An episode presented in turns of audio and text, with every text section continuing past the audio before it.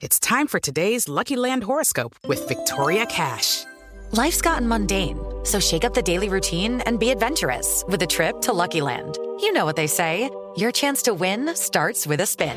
So go to LuckyLandSlots.com to play over 100 social casino-style games for free for your chance to redeem some serious prizes. Get lucky today at LuckyLandSlots.com. Available to players in the U.S., excluding Washington and Michigan. No purchase necessary. VGW Group. Void or prohibited by law. 18 plus. Terms and conditions apply.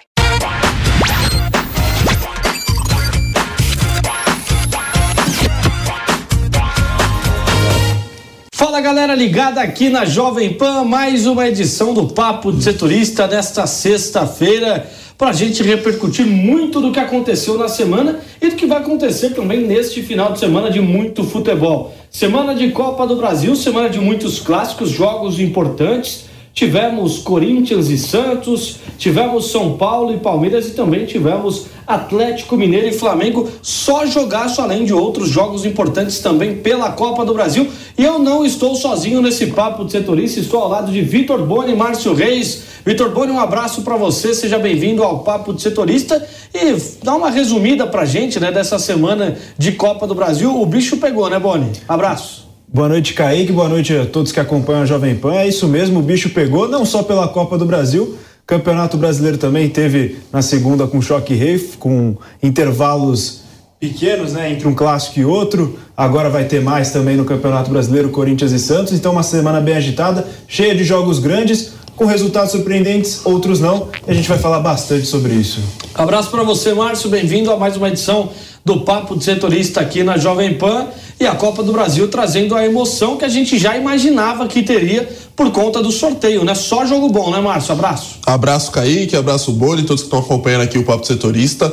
Grandes jogos, resultados que foram bem surpreendentes para mim. Queria destacar um ponto aí que é o Fortaleza, né? Uma equipe que está indo bem nas Copas, foi desclassificado nas oitavas de final da Libertadores, fez um bom resultado contra o Ceará nas oitavas da Copa do Brasil, mas o Campeonato Brasileiro vai mal, né? Então a gente vai falar muito sobre isso também, a situação do Fortaleza no, na temporada, não só nas Copas.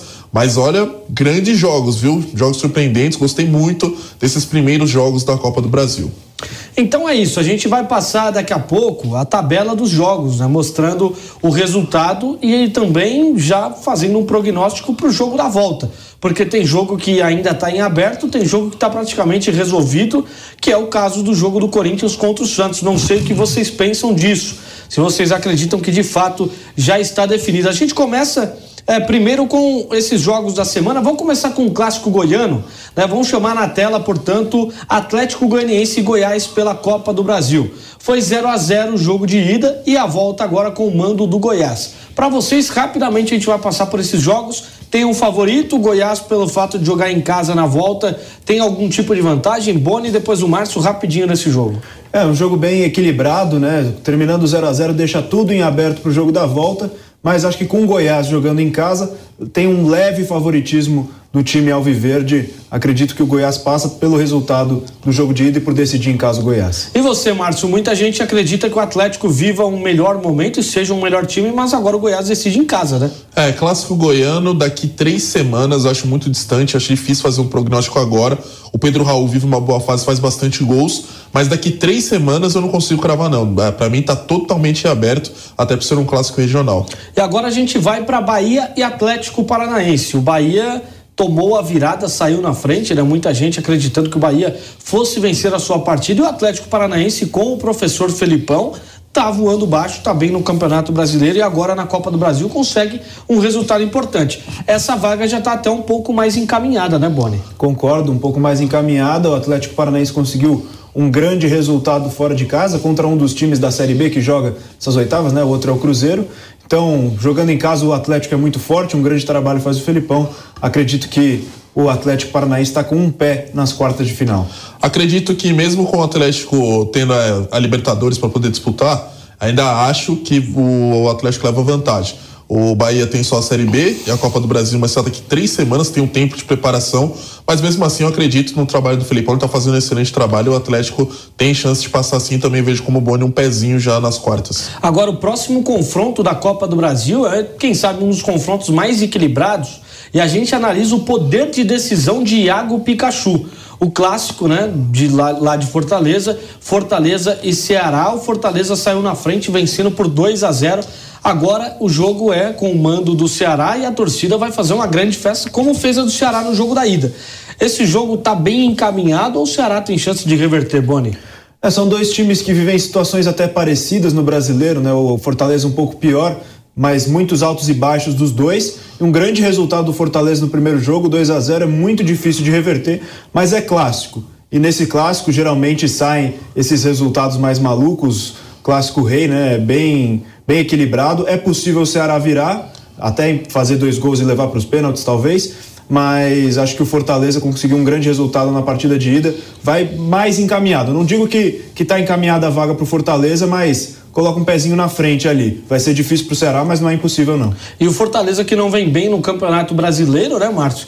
Até o momento nos confrontos de mata-mata, nas decisões, né, não no, no pontos corridos que não está bem no Brasileiro, na Libertadores se classificou e agora na Copa do Brasil também abre 2 a 0 diante do seu maior rival, né, Márcio? É, deixou a lanterna do Campeonato Brasileiro na última rodada, é o penúltimo colocado, mas tem os mesmos 10 pontos do lanterna. Mas mesmo assim, no, no Campeonato Brasileiro tá, tá distante, tá longe, precisa melhorar sua campanha, mas nas Copas tá indo muito, tá indo bem, muito bem. Eu acho que vai depender muito desse primeiro jogo, tanto da Sul-Americana do Ceará, que joga fora de casa esse jogo de ida e resolve em casa, e do Fortaleza, que joga em casa e decide fora. Então vai depender muito de como for esse jogo. Se o Ceará for bem no jogo de ida, eu acho que ele tira o pé no jogo de volta e se poupa para poder pegar o Fortaleza. Fortaleza já não acho que vai ter tanta facilidade assim, deve ter dificuldade e eu, acho que o Fortaleza leva uma pequena vantagem, mas depende muito do, desse primeiro jogo. E agora outro confronto importantíssimo, Fluminense e Cruzeiro, que aconteceu no estádio do Maracanã, despedida do Luiz Henrique, o reencontro do goleiro Fábio com o seu ex-clube e foi um grande jogo, né? 2 a 1 um para o time do Fluminense. De fato, o Fluminense fez uma grande partida, mas diante de um adversário que vai se encontrando na Série B. Esse jogo está mais em aberto. Como você vê essa, essa vantagem que o Fluminense teve nesse primeiro jogo, Boni? Poderia até ser maior a vantagem, né? Porque o time do Diniz finaliza muito a gol, mas só fez dois gols no Cruzeiro pelo que foi a partida, né? Isso mesmo, é, concordo, está bem aberto.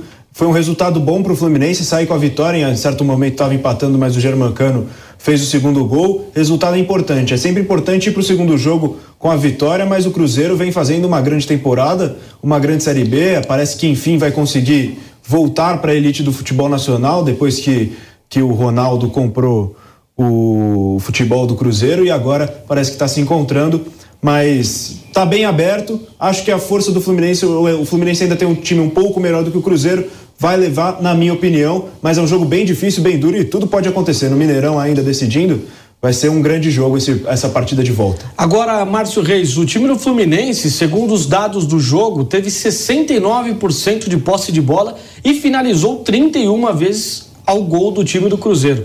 É de fato um time que produz muito, mas está pecando na finalização. Poderia ter saído com a vantagem ainda maior. Lá no Mineirão, o bicho vai pegar a torcida do Cruzeiro com certeza vai em grande número e será um grande jogo também, né, Márcio? Com certeza será um grande jogo, mas até pelo fato do Fluminense criar muitas oportunidades, eu acho que o Fluminense ainda consegue essa vaga. E tem um jogador que está numa fase excelente, que é o Germancano, então eu acho que vai dar para o Fluminense passar assim do Cruzeiro, mesmo sendo um jogo duro e difícil. E esse reencontro do goleiro Fábio, o que, que vocês acharam? O reencontro do Fábio com o time do Cruzeiro é, deve dar uma bugada ali na mente, né? Tantos anos jogando no time do Cruzeiro, de repente vê aquela camisa, aquele símbolo jogando contra a sua equipe e você defendendo uma outra camisa, é de fato um momento que é um pouco diferente, né? No futebol pro goleiro Fábio, né, Boni? É esquisito, né? É esquisito pro torcedor do Cruzeiro ver um ídolo de tantos anos agora enfrentar o clube jogar do outro lado, mas acho que esse momento mais emocionante ainda está reservado para o jogo em Belo Horizonte. Foi um reencontro ali talvez um, um pré-reencontro com a torcida do Cruzeiro, né? Porque o jogo foi no Rio de Janeiro, uma parcela estava lá, mas, mas não foi to a totalidade da torcida do Cruzeiro, né? Para o Mineirão é que vai ser realmente o reencontro, vai ser emocionante. Estou bem ansioso para ver esse momento, porque são aqueles episódios diferentes do futebol brasileiro, né? Que são legais de ver. E você, Márcio, o que, que você achou desse reencontro do goleiro Fábio? E agora ele vai retornar, né? Como disse o Boni, ao Mineirão e a gente vai ver a reação da torcida, né? Porque teve gente que apoiou a saída dele, teve gente que é, teve gente que não concordou com a decisão da nova diretoria, da nova gestão do clube, queria a permanência do Fábio. Foi uma saída um pouco conturbada com o clube em si, né? É, então, até por esse fato, eu acho que vai ser muito mais emocionante o reencontro dele lá em Minas Gerais. Porque ele não saiu da, pela porta dos fundos. Ele saiu querendo permanecer no clube. Foi uma maneira bem estranha como aconteceu. Foi um problema que teve com a diretoria e com essa gestão. O amor da torcida ainda tem pelo Fábio. Então acho que por, por, esse fato, ele ainda ser querido vai ser um grande reencontro lá no Mineirão. E eu quero muito ver isso aí. E agora vamos para um dos principais confrontos dessa Copa do Brasil: Atlético Mineiro e Flamengo. O Atlético saiu na frente, o Lázaro ainda colocou né, o time do Flamengo em condições de reverter, um placar totalmente irreversível, com a torcida do Flamengo a seu favor. Eu pergunto para você, Vitor Boni, que cobriu, né, fez os jogos aqui pela Jovem Pan, os dois últimos encontros de Atlético Mineiro e Flamengo, os dois jogos do Mineirão, duas vitórias do time do Galo. O que você viu desse time do Galo de interessante? O que você viu desse time do Flamengo de interessante? Pontos negativos também das duas equipes e como você vê essa decisão agora no Maracanã? Pode fazer grande diferença a torcida a favor do time do Flamengo ou pela forma que estão jogando, alguém sai como favorito para esse último confronto, o jogo da volta na Copa do Brasil, Boni? É, foi um Atlético Mineiro que foi melhor nas duas partidas, mas também enfrentou um Flamengo que está muito debilitado, está muito prejudicado por toda essa situação que vem vivendo. É um time que ainda está tentando se encontrar com, sob o comando do Dorival Júnior, foi agora a quarta partida. Um Flamengo que não consegue ainda ser dominante nas partidas. O Atlético Mineiro foi melhor, mas ainda não foi aquele Atlético Mineiro que a gente viu no ano passado, campeão do Campeonato Brasileiro, campeão da Copa do Brasil. Foi um Atlético melhor mesmo, mas que não, perdeu a oportunidade de criar uma vantagem ma maior nesse jogo da Copa do Brasil. No, no, pelo Campeonato Brasileiro até conseguiu matar o jogo, 2 a 0 depois não sofreu tantos perigos, mas pela Copa do Brasil abriu 2 a 0 novamente, teve oportunidade de, de ser ainda mais dominante na partida, pressionar ainda mais o Flamengo, mas acabou recuando, acabou se acalmando no jogo, deixando o jogo rolar, quando poderia ter feito três até quatro, se tivesse criado as oportunidades, mas aí o deu a oportunidade para o Flamengo se reentrar na partida, né? Saiu um gol até esquisito, foi um gol esquisito do Flamengo, um bate-rebate ali, e foi porque o Atlético Mineiro deixou o Flamengo chegar também. O Flamengo não fez uma grande partida, até nem merecia esse gol no momento em que ele saiu e também não chegou perto de empatar. Então, por isso, eu acho que o Atlético Mineiro desperdiça uma oportunidade de sair com uma vantagem maior. E por mais que o momento do Flamengo não seja bom, um gol de diferença é reversível. Um jogo no Maracanã, com a torcida do Flamengo a favor, acho que o Atlético Mineiro está em um melhor momento, apesar de não ser o ideal, mas é complicado. Jogo difícil, jogo de dois times grandes, dois times que antes eram dados como favoritos a todos os campeonatos no começo da temporada, por nós, pelos torcedores. Agora vai ser um jogo duro no Maracanã que poderia ter sido mais fácil para o Atlético Mineiro, mas que eu acho que o, o Galo ainda leva vantagem até pelas peças individuais, pelo momento. O Flamengo está numa situação bem complicada, mas conseguiu se manter vivo na disputa. E para você, Márcio, esse gol importante do time do Flamengo, né, se recolocando na disputa, você acredita que o Galo leva muita vantagem para o Maracanã ou é um resultado reversível por aquilo que as equipes vêm jogando, como que você analisa e também pelo que jogaram na última partida, né, Márcio? Com certeza você acompanhou de perto e você que é um cara que acompanha o time do Flamengo, acompanha o time do Galo, está sempre por dentro das transmissões aqui na Jovem Pan e também na produção né, dos programas, sempre por perto e acompanhando todas as opiniões também de outros colegas. Como que você vê essa repercussão depois desse jogo para ambos os lados, Márcio? Eu acho, acho que são alguns pontos. Primeiro, o Flamengo, assim como no final de semana pelo Campeonato Brasileiro, o não jogou bem, assim como o Atlético Mineiro também não jogou bem. O Atlético Mineiro venceu esses dois jogos não jogando bem, assim como o Flamengo. São dois jogos que eu esperava uma, um combate, um embate técnico maior de todos os dois lados. Acho que isso é um consenso aqui de todo mundo, depois pego a opinião de vocês. Mas acho que poderia ter sido um duelo técnico muito melhor das duas equipes. Isso é um ponto. Segundo ponto, a gente tem que lembrar que as duas equipes vão jogar pela Libertadores nessas duas próximas semanas. E aí tem, além da Libertadores, ainda vai ter o Campeonato Brasileiro. Tem que ver como eles vão chegar para esse, esse jogo daqui três semanas. Se vai ter alguma baixa, se não vai ter. E o outro é o adendo principal que aí eu coloco, que é a motivação. A motivação da rixa entre Gabi e Hulk. Isso aí tá uma motivação que já tá vindo, já tem de um tempo, já não é de agora. Os dois se alfinetando. É a primeira vez que eles conseguem duelar depois da alfinetada lá do, do Gabigol falando do Hulk. Agora eles vão duelar e, como o Gabi falou, vai reenfrentar, né? Vai receber o Atlético Mineiro lá no Maracanã. E aí as palavras dele são: vocês vão ver o que é pressão o que é o inferno. Então ele pediu a motivação da torcida, uma torcida do Flamengo que dispensa comentários, é apaixonada, alucinada pelo clube. Então eu quero ver como que vai ser esse jogo, mas tem esses fatores. E o principal fator para mim é o fator físico. O calendário impede que a gente tenha um Flamengo e Atlético Mineiro no alto nível como ele merecia ser, porque a gente tem a Libertadores no meio que é uma competição importantíssima, para mim é a mais importante do continente. Então a gente vai ver como é que vai ser, mas eu acho que a motivação para esse jogo vai ser completamente diferente, isso pode mudar totalmente aberto para mim esse duelo. Aliás, só para acrescentar o que o Márcio falou, citou o Gabigol e o Hulk. O Hulk que não vem fazendo uma temporada igual a do ano passado, é o artilheiro do Atlético Mineiro com 21 gols na temporada, mas não está jogando naquele mesmo nível dominante como foi no ano passado, só que fez uma contra o Flamengo uma partida digna de 2021. Sim. Digna de, do Hulk que a gente viu no, no ano passado. O segundo gol, inclusive, ele deixa Sim. o Arrascaeta, né, no chão. O primeiro, o então, primeiro, então, assim... é, o primeiro tem várias falhas defensivas do Flamengo, passando pelo Felipe Luiz até pelo, pelo Diego Alves.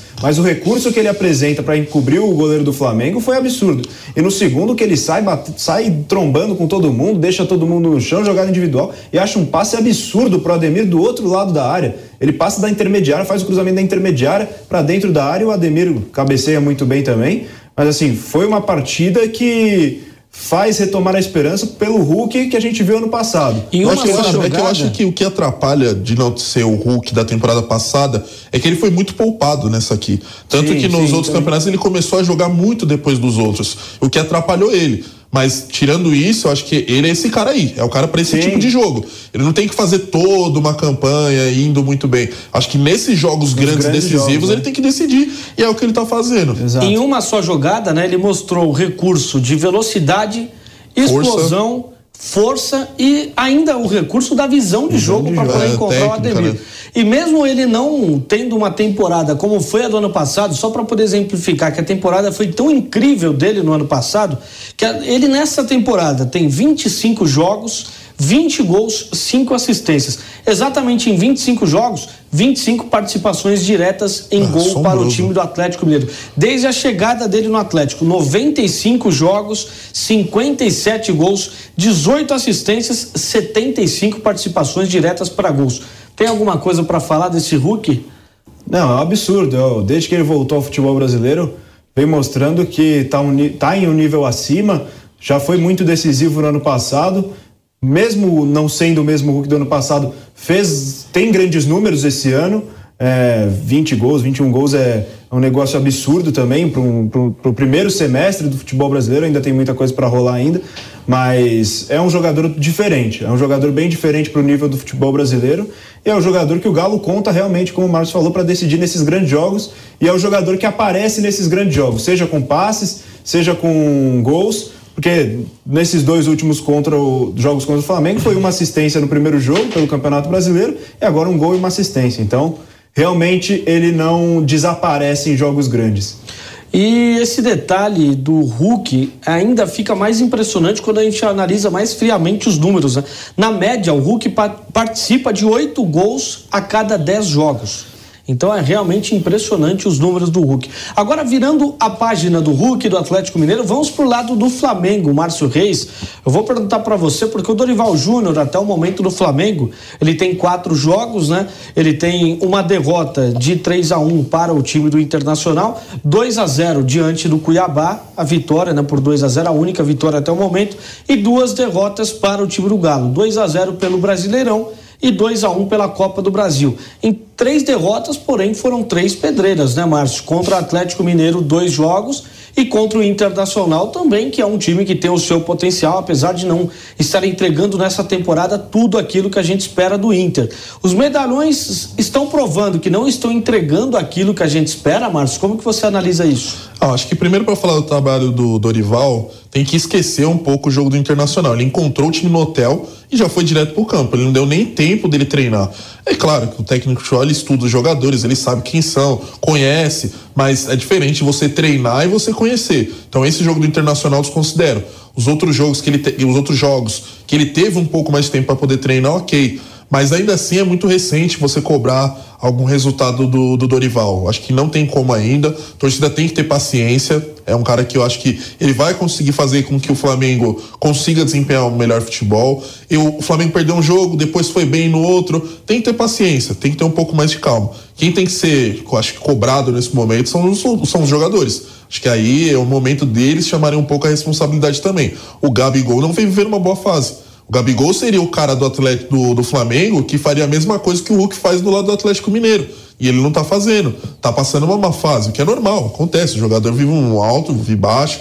E com um gol isso tudo pode mudar. E a gente sabe que o Gabigol tá sempre ali, é um jogador de ótima qualidade, mas que não tá passando por um bom momento. Aliado a isso, tem as lesões também do Flamengo. O Flamengo perdeu um jogador que, para mim, é um dos mais decisivos, que é o Bruno Henrique. É o cara que fura a defesa, que fura a linha, é o cara que consegue criar oportunidades. Então, você perder um jogador desse calibre também é complicado.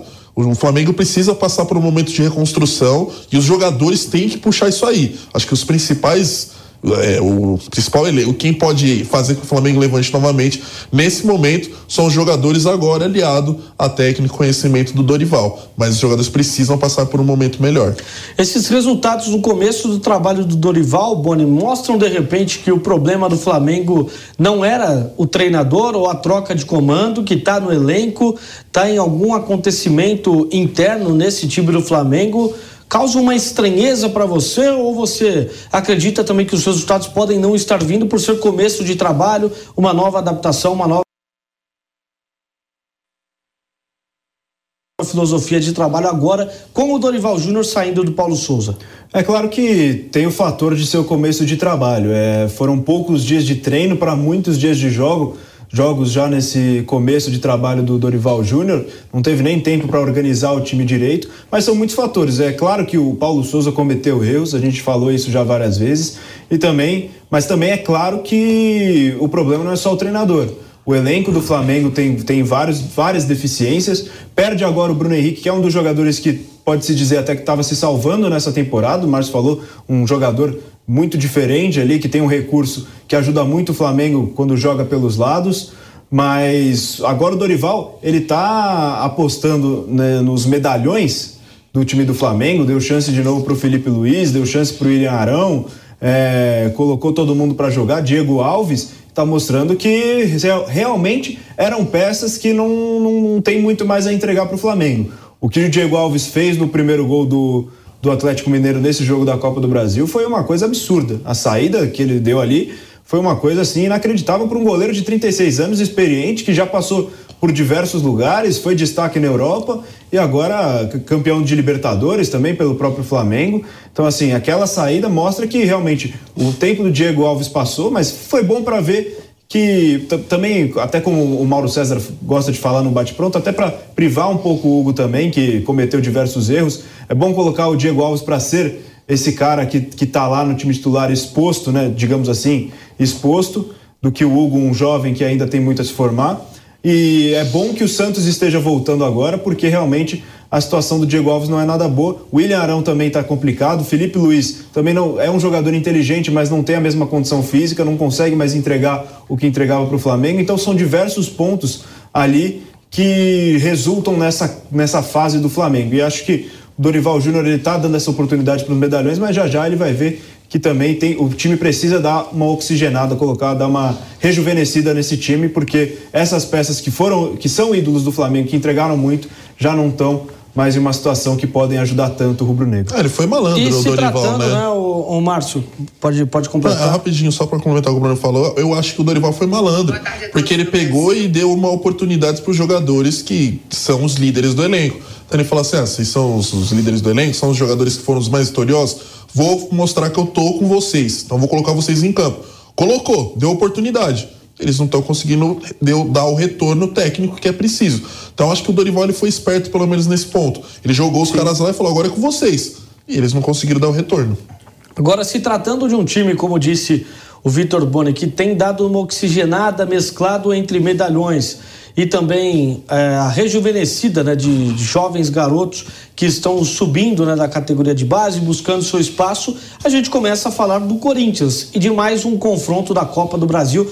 Na verdade, o torcedor do Corinthians foi para Itaquera para acompanhar um jogo e acabou assistindo praticamente um baile, um atropelo. 4 a 0 diante de um dos seus principais rivais, 4 a 0 diante do Santos. Realmente foi um resultado, né, Márcio? surpreendente. Eu começo com você, Márcio Reis. Um resultado surpreendente, um resultado que de fato coloca o Corinthians em uma condição que ainda não tinha acontecido na temporada, vencendo e convencendo, com exceção de jogos contra adversários muito fracos e muito abaixo tecnicamente como aconteceu no Paulista, né? Goleou o time da Ponte, venceu bem o time do Novo Horizontino que caiu também. Agora é contra um adversário, digamos assim, do nível do Corinthians, né? O time do Santos que tem um bom elenco, tem jovens garotos.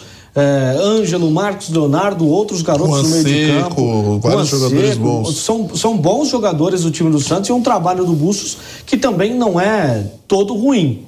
É um trabalho que dá para se aproveitar alguma coisa. Fala um pouquinho sobre como você viu essa vitória, esse atropelo do time do Corinthians para cima do Santos. É, primeiro que todo mundo fala que o time do Santos não foi uma equipe que conseguiu colocar muito desafio para o Corinthians, mas eu acho que isso é mérito do Corinthians, que conseguiu dominar o Santos de uma maneira.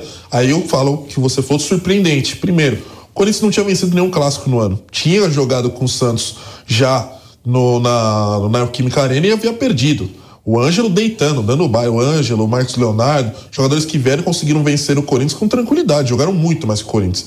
Então tinha esse lado da desconfiança pelo time alvinegro do, da capital paulista, até porque é um time que ainda está em oscilação, é um time que está a gente não tem como confiar tanto no Corinthians cravar um resultado.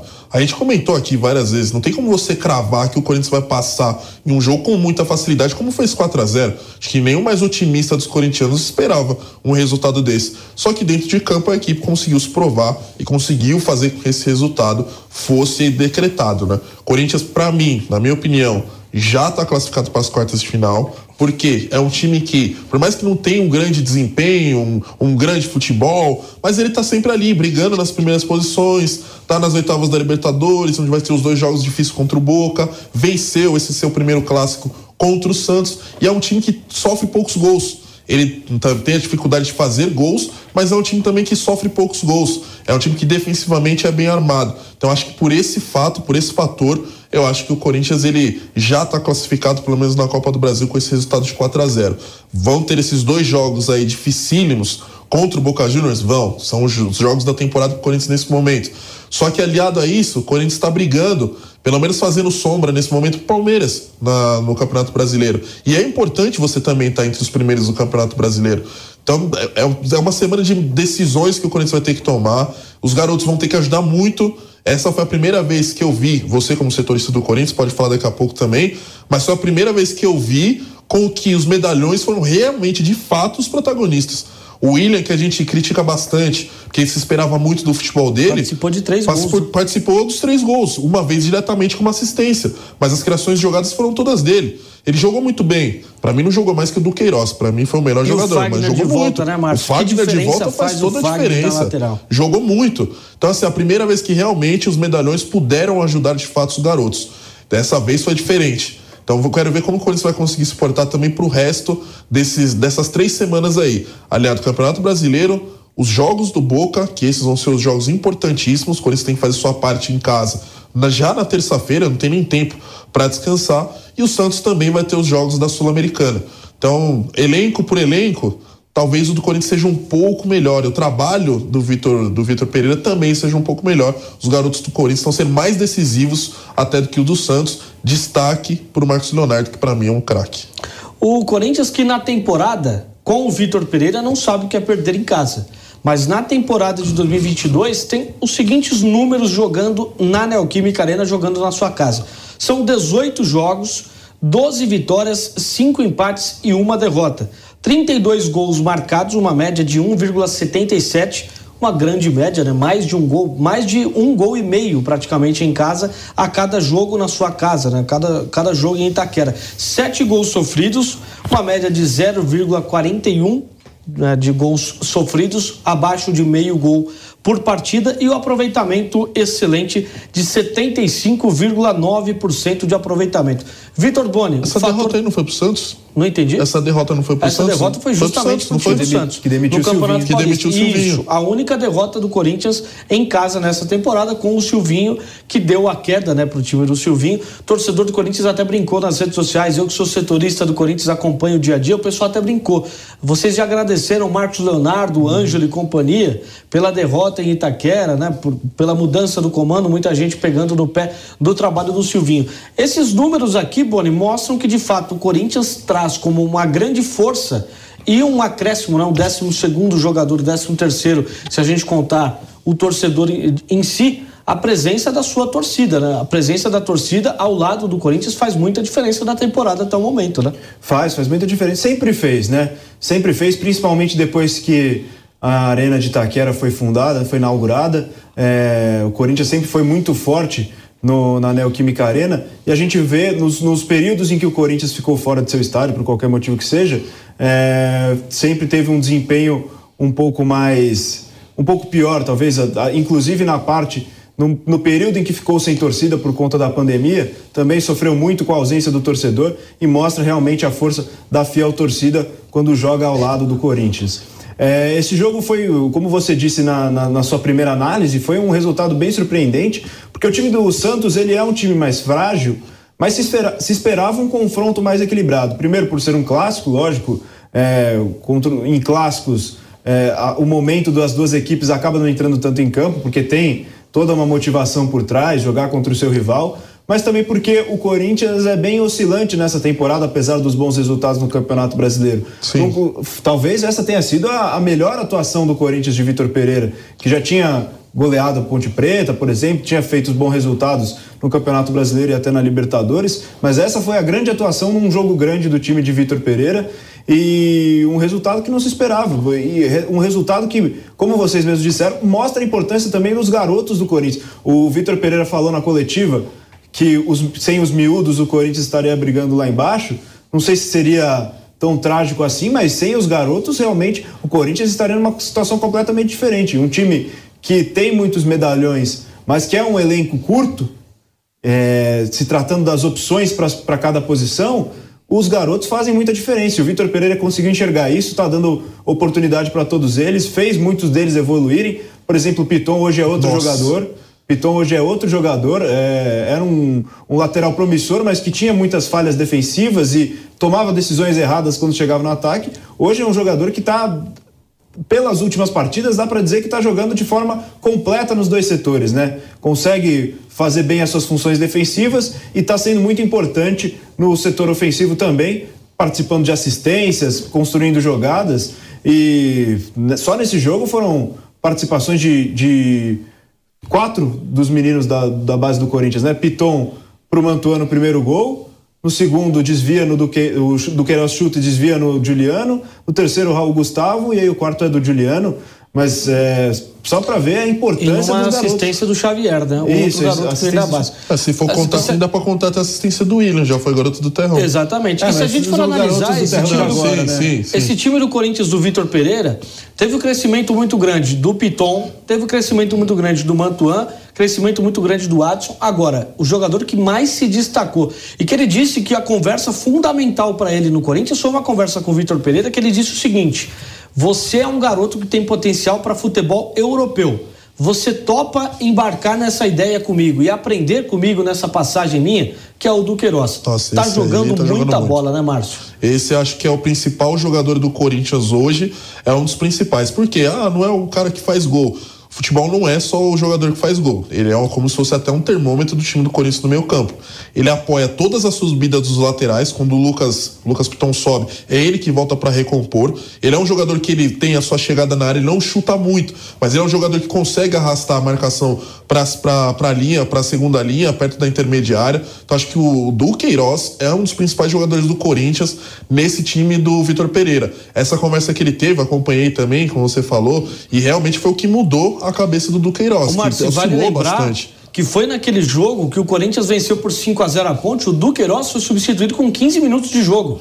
Ele tomou um cartão amarelo, iminência muito grande dele ser expulso no jogo. A partir dali começou esse crescimento. Agora, números interessantíssimos para a gente analisar do Corinthians. Um primeiro tempo avassalador contra o time do Santos, o que mostra que foi de fato um atropelo, com todo respeito ao time do Santos, a torcida imensa do Santos, que acompanha e também dá muita moral aqui para a Jovem Pan, mas a gente precisa analisar com realidade. O torcedor do Santos está muito chateado essa semana por conta disso e sabe que de fato foi um jogo com uma disparidade enorme tem, de um para o outro reconheceu, o próprio técnico do Santos, Fabian Busso, você conheceu, falou. Foi uma vergonha o que aconteceu aqui hoje. Falou até uma sonora forte né, dele na, na entrevista coletiva após o jogo. Falou que estava com muita vergonha, que estava até com vergonha de estar ali em frente aos jornalistas, dando a cara depois desse resultado. Mas realmente foi um resultado assim que, para um clássico, um jogo de dois rivais, no, não importa o momento, é, por mais que o Santos esteja num momento mais frágil, é um resultado que machuca, né? O torcedor, machuca o time. É, até pelo momento, né? É o muito... Corinthians não tinha vencido o clássico, vem de uma maneira é. oscilante, então você imagina que vai ser um jogo, vai, um 2x1, 1x0, né? era essa expectativa mais ou menos. Essa então, posição é muito complicada, é... né, pro treinador, porque ele é obrigado a dar a cara a tapa ali, né? Os jogadores ainda escolhem quem vai passar pela zona mista ou não. E até vale a gente parabenizar o Eduardo Bauerman, único jogador do Santos que parou para conversar com a imprensa né? Marcos Leonardo, Ângelo, quando venceram o Corinthians em Itaquera, saíram mandando beijinho para a torcida do Corinthians, saíram ali fazendo dancinha na frente da torcida do Corinthians, direito, bacana. Mas na hora de uma derrota, de se explicar e mostrar para o torcedor o que aconteceu minimamente, passaram batido, fizeram um sinal aqui que não iam falar e passaram batido. Parabéns ao Eduardo Bauerman que passou por lá e conversou com a imprensa. Primeiro tempo avassalador do Corinthians que terminou em 3 a 0 o primeiro tempo. 58% de posse de bola, 11 chutes, seis deles no gol e três gols marcados para o time do Corinthians. Três finalizações para fora, uma delas do Roger Guedes, que a bola até deu uma quicadinha, pegou na canela dele, mas na entrada da pequena área. Ali era até o primeiro gol do Corinthians no jogo. Dois chutes travados, três escanteios. Apenas quatro faltas marcadas, duas grandes chances desperdiçadas, inclusive uma dessas é essa do Roger Guedes que eu acabei de citar. E aí a pergunta que fica para vocês: o que mudou na abordagem do Corinthians para esse jogo com relação aos outros jogos? Rapidamente com o Márcio, depois com o Boni, o que de fato foi fundamental para o Corinthians ter uma mudança de postura, de repente, em campo, se o adversário colaborou para isso também, mas o Corinthians venceu e convenceu, o que não estava acontecendo. O que mudou? A atmosfera do estádio cheio, aquela festa que foi feita, um show de luzes antes da, da partida, muda bastante, Márcio, para você ou não? Rapidinho para a gente já mudar para o Choque Rei também outro clássico que parou a cidade. Acho que muda, assim, a força da torcida do Corinthians é impressionante. A gente já falou que é uma torcida que canta os 90 minutos sem parar. Depois, se perdeu ou não, aí sim vai, critica o jogador, mas até o apito do, do, do juiz, ela tá lá apoiando o tempo todo. E outra coisa, era o momento do Corinthians vencer um clássico. O Corinthians estava com essa, com essa entalado, esse negócio de não vencer nenhum clássico na temporada. Era importante.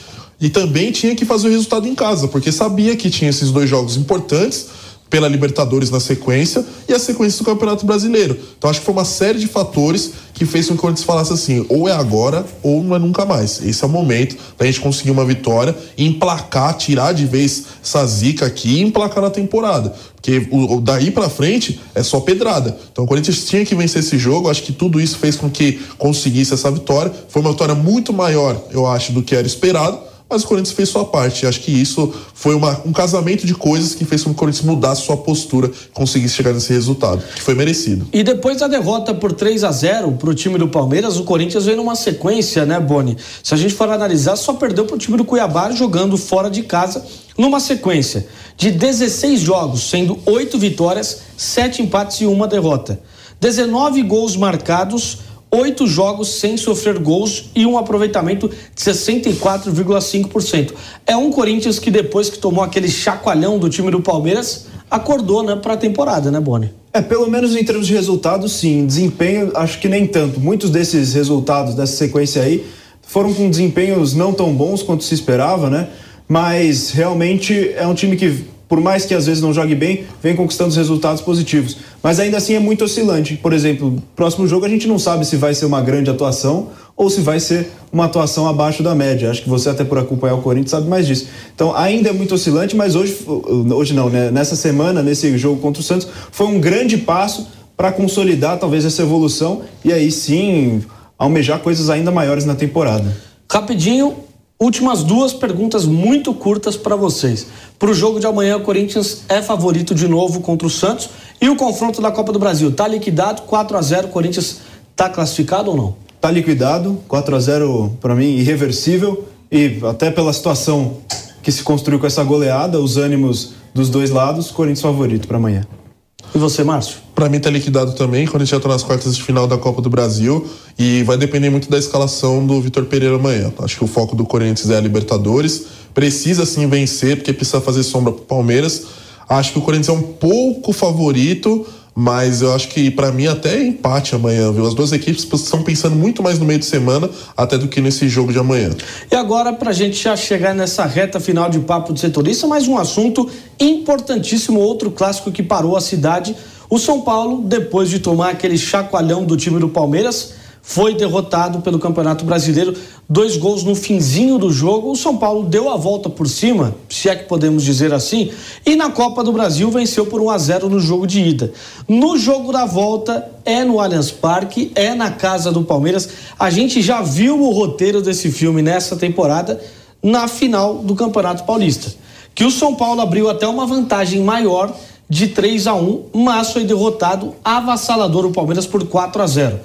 Para você, Márcio, esse resultado de 1 a 0 é um resultado curto, poderia ter sido maior.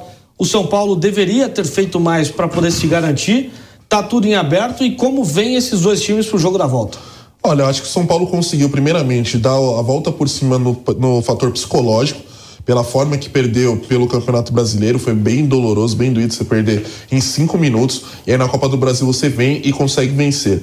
Olhando somente o jogo, esquecendo um pouco o resultado, foram dois jogos que o São Paulo fez iguais. São Paulo jogou da mesma forma que jogou no Campeonato Brasileiro, conseguiu jogar na Copa do Brasil. A diferença é que o Palmeiras não conseguiu fazer os gols e o time do São Paulo não decaiu tanto no segundo tempo nesse jogo da Copa do Brasil.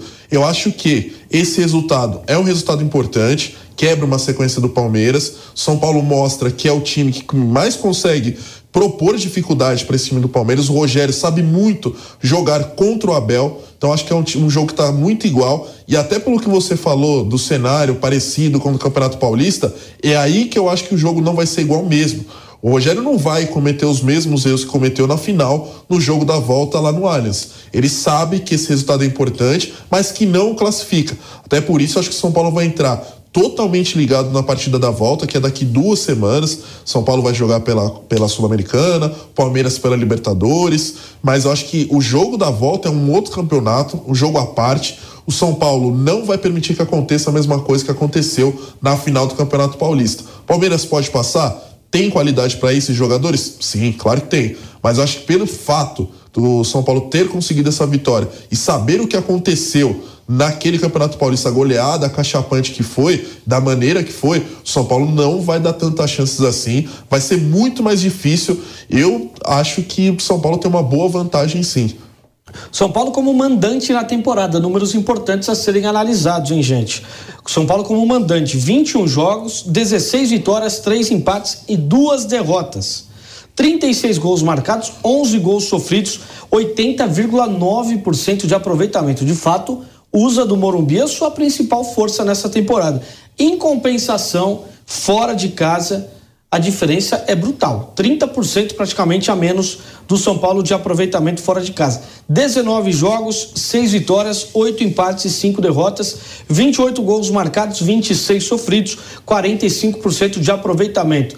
Como você vê esse confronto diante desse resultado que o São Paulo fez de 1 a 0 é o suficiente para o jogo da volta? É importante ou deveria ter feito mais para poder conseguir segurar esse Palmeiras na volta, Boni? É até difícil falar que o São Paulo deveria ter feito mais no Palmeiras, considerando que o Palmeiras é o time a ser batido na América do Sul. A gente fala tanto isso, né? Bicampeão da Copa Libertadores. Mas foi, foi uma situação bem inusitada esses dois clássicos em sequência. Quando o São Paulo tinha chance de esquecer, pelo menos apagar um pouquinho do que foi a goleada na final do Campeonato Paulista, sofre uma virada que também foi histórica nos acréscimos e o Palmeiras venceu. E aí precisava nesse jogo da Copa do Brasil vencer. Precisava vencer o São Paulo. É, até para recuperar um pouco o ânimo, a torcida não abandonou o time, lotou o Morumbi no, no jogo pelo mata-mata, apesar do resultado muito ruim para o São Paulo na segunda-feira, não abandonou o time, o, o, o, São Paulo comprou a ideia. No geral, nesses quatro tempos, podemos dizer assim, O São Paulo foi melhor em três. Jogou melhor no primeiro tempo do, do jogo do Campeonato Brasileiro, caiu no, jogo, no segundo tempo do, do jogo de segunda-feira, é, foi melhor no primeiro tempo do jogo da Copa do Brasil e um pouco mais equilibrado no segundo tempo da Copa do Brasil, mas ainda foi superior, conseguiu manter o resultado.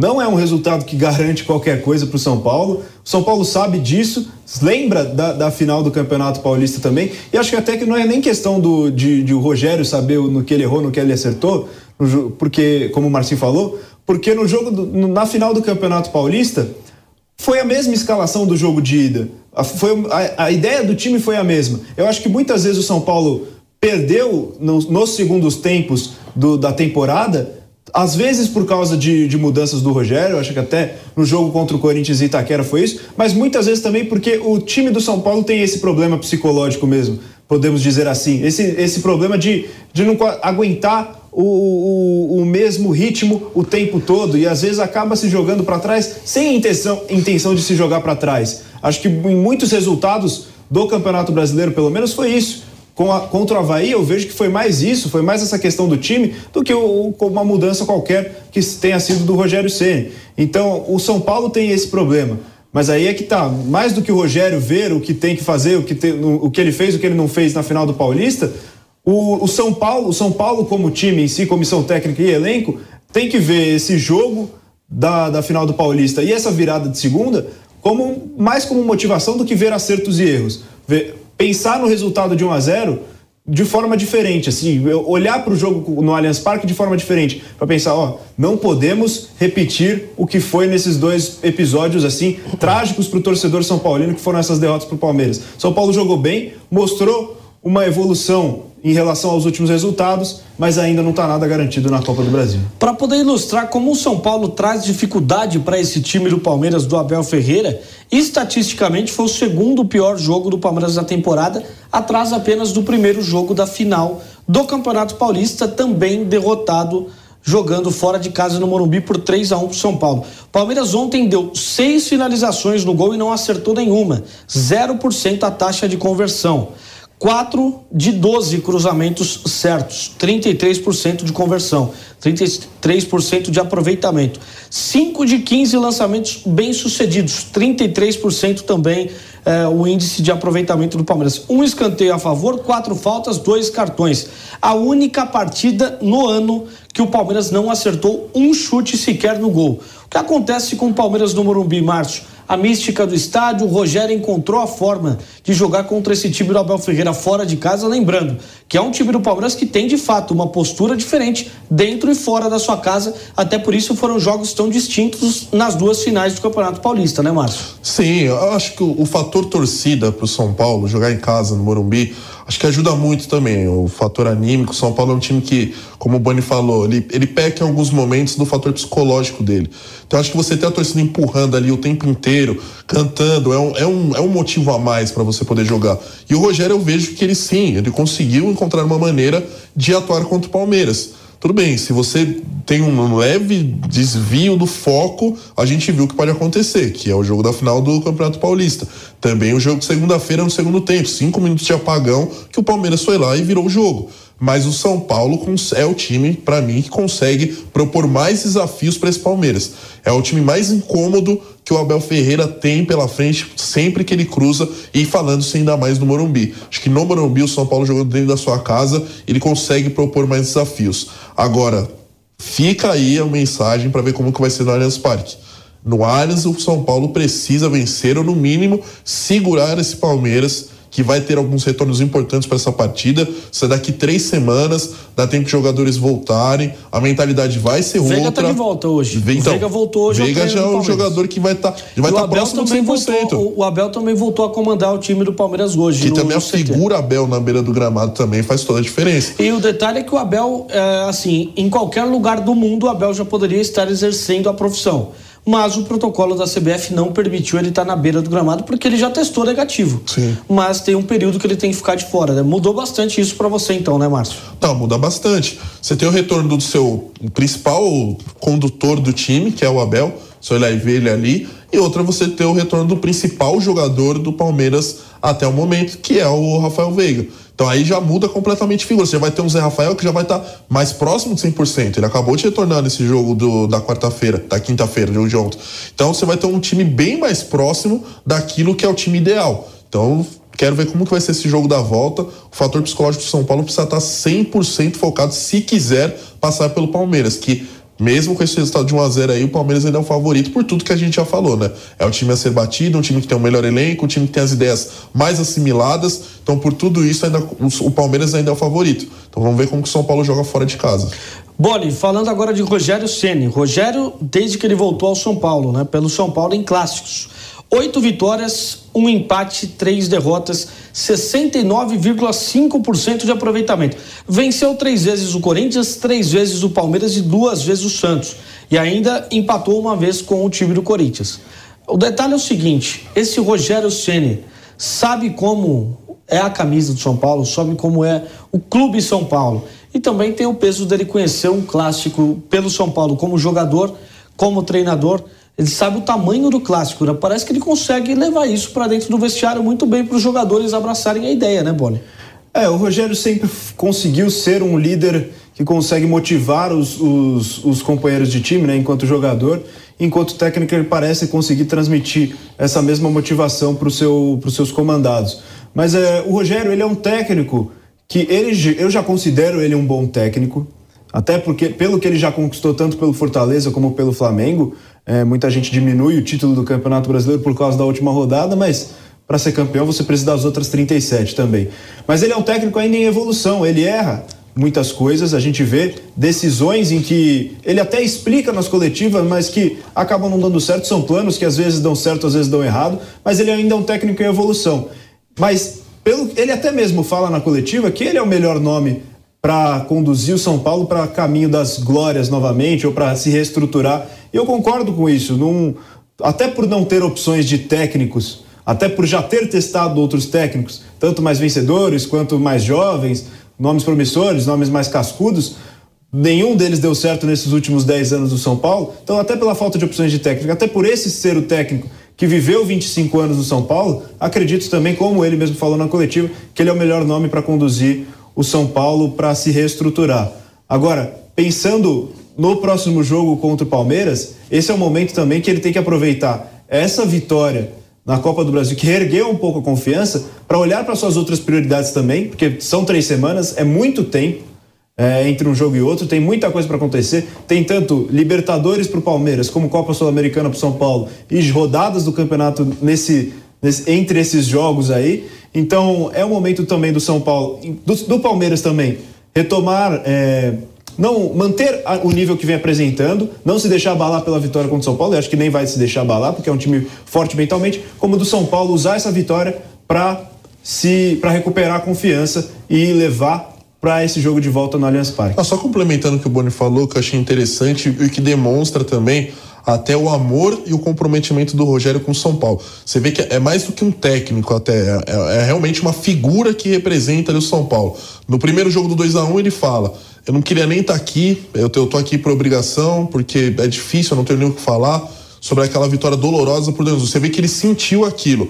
E aí, nessa vitória de 1 a 0 ele pega e fala isso aí que justamente que o Boni falou, que nesse momento ele é a melhor figura para estar tá ali representando o São Paulo porque ele é um, é, um, técnico que, como jogador, ele foi um ídolo, um herói, é tido como mito pela torcida do São Paulo. Então, ele realmente é uma figura que até transcende a parte do, do treinador, do profissional ali em campo. Você vê que realmente é um cara que é apaixonado pelo São Paulo. E tudo isso aí faz a diferença. O torcedor, acho que em alguns momentos, por mais que o Rogério erre numa escalação ou erre numa substituição, se vê muito representado pelo, São, pelo Rogério Senna nesses momentos, o amor que ele tem pelo tricolor. Então é isso, vamos dar uma última analisada ainda falando sobre o choque rei.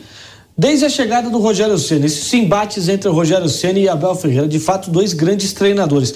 Seis jogos, três vitórias do Palmeiras, três vitórias do São Paulo. Seis gols do São Paulo, oito gols do Palmeiras. O título do Abel em cima eh, do Rogério Senna diante daquela, daquela, daquele campeonato paulista que o São Paulo foi muito bem no jogo de ida, o Palmeiras muito bem no jogo da volta. Que, que vocês têm a dizer desse embate Abel Ferreira e Rogério? O Rogério encontrou ali uma forma de jogar contra o Abel Ferreira. Como que você vê isso, Boni? Acho que não tem, não dá para dizer que encontrou uma forma de jogar contra o Palmeiras, mas acho que o Rogério, ele é o técnico que talvez consiga fazer a melhor leitura do jogo do Abel. Ele até explica bem nas coletivas o que, que o Abel pretendia fazer naquele jogo, como ele pensou em rebater. E o Abel é a mesma coisa, consegue enxergar bem o que o Rogério quer fazer e consegue replicar bem o que ele quer para também contra-atacar os planos do, do São Paulo de Rogério Ceni. Então acho que, tal, que, que, que hoje esse é o melhor duelo tático, podemos dizer assim, é, do futebol brasileiro. Não, por mais que o São Paulo não esteja no momento que o Palmeiras está, o Palmeiras melhor time do Brasil atualmente, o Conde São Paulo tenta se reestruturar a cada ano novamente, né? Mas do, na beira do gramado entre os dois técnicos, esse é o duelo tático que mais me intriga atualmente no futebol brasileiro. Dois técnicos que conseguem fazer muito bem a leitura um do outro.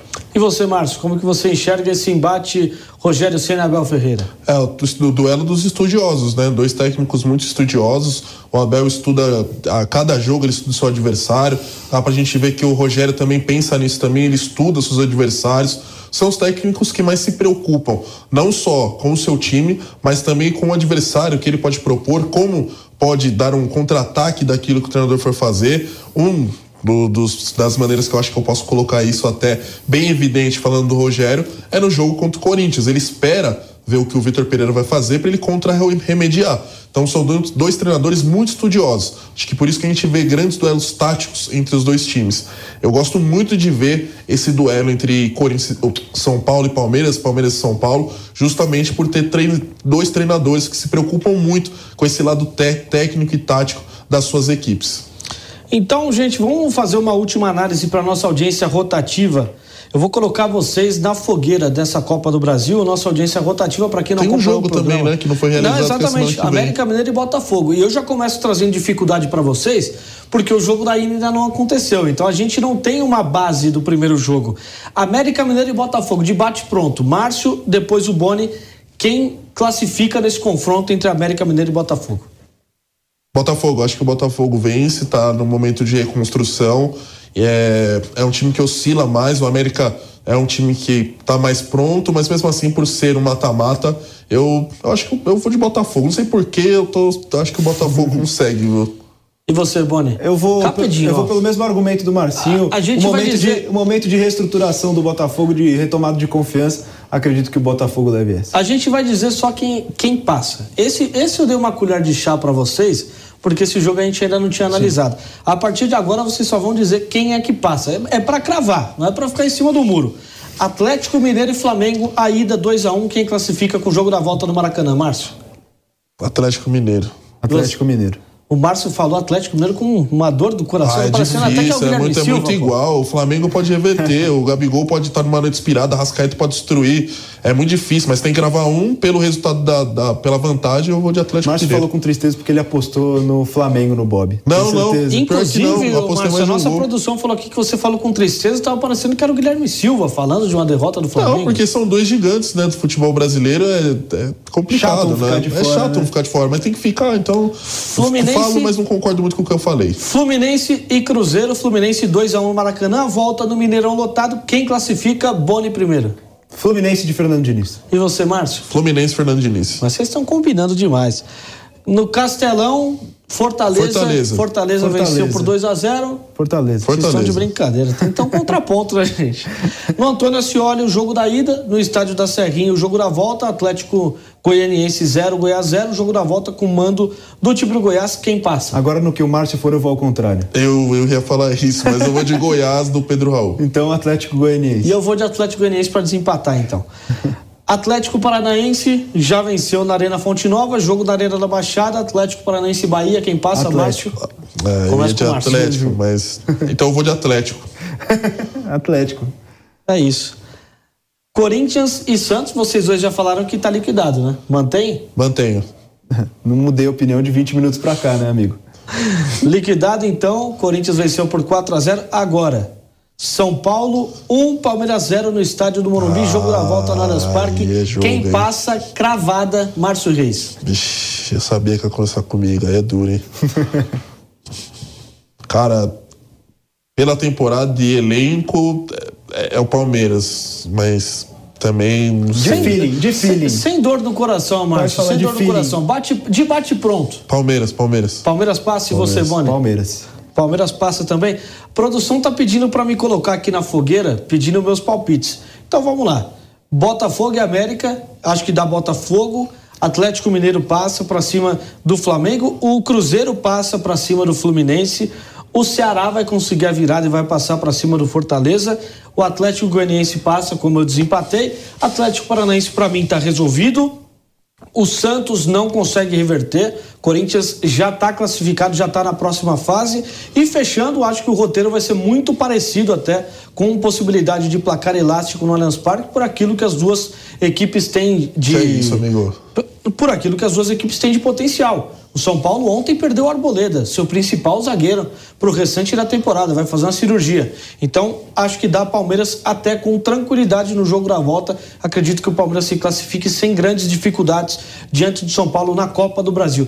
Esse foi mais um Papo de Setorista aqui na Jovem Pan. Abraço para você, Boni. Abraço, Márcio. Obrigado. Abraço. Abraço a todos. Sextou. Então é isso, pessoal. Para você ligado aqui na Jovem Pan, o Papo de Setorista fica por aqui. Siga a Jovem Pan nas redes sociais e também não esqueça de se inscrever no canal do YouTube da Jovem Pan Esportes, deixar o seu like e também ativar as notificações. É muito importante. Toda vez que a gente estiver ao vivo, você vem conosco. Semana que vem tem muito mais Papo de Setorista, programação esportiva, final de semana, muitos jogos aqui na PAN para você acompanhar. Fique com a gente, um abraço e até mais.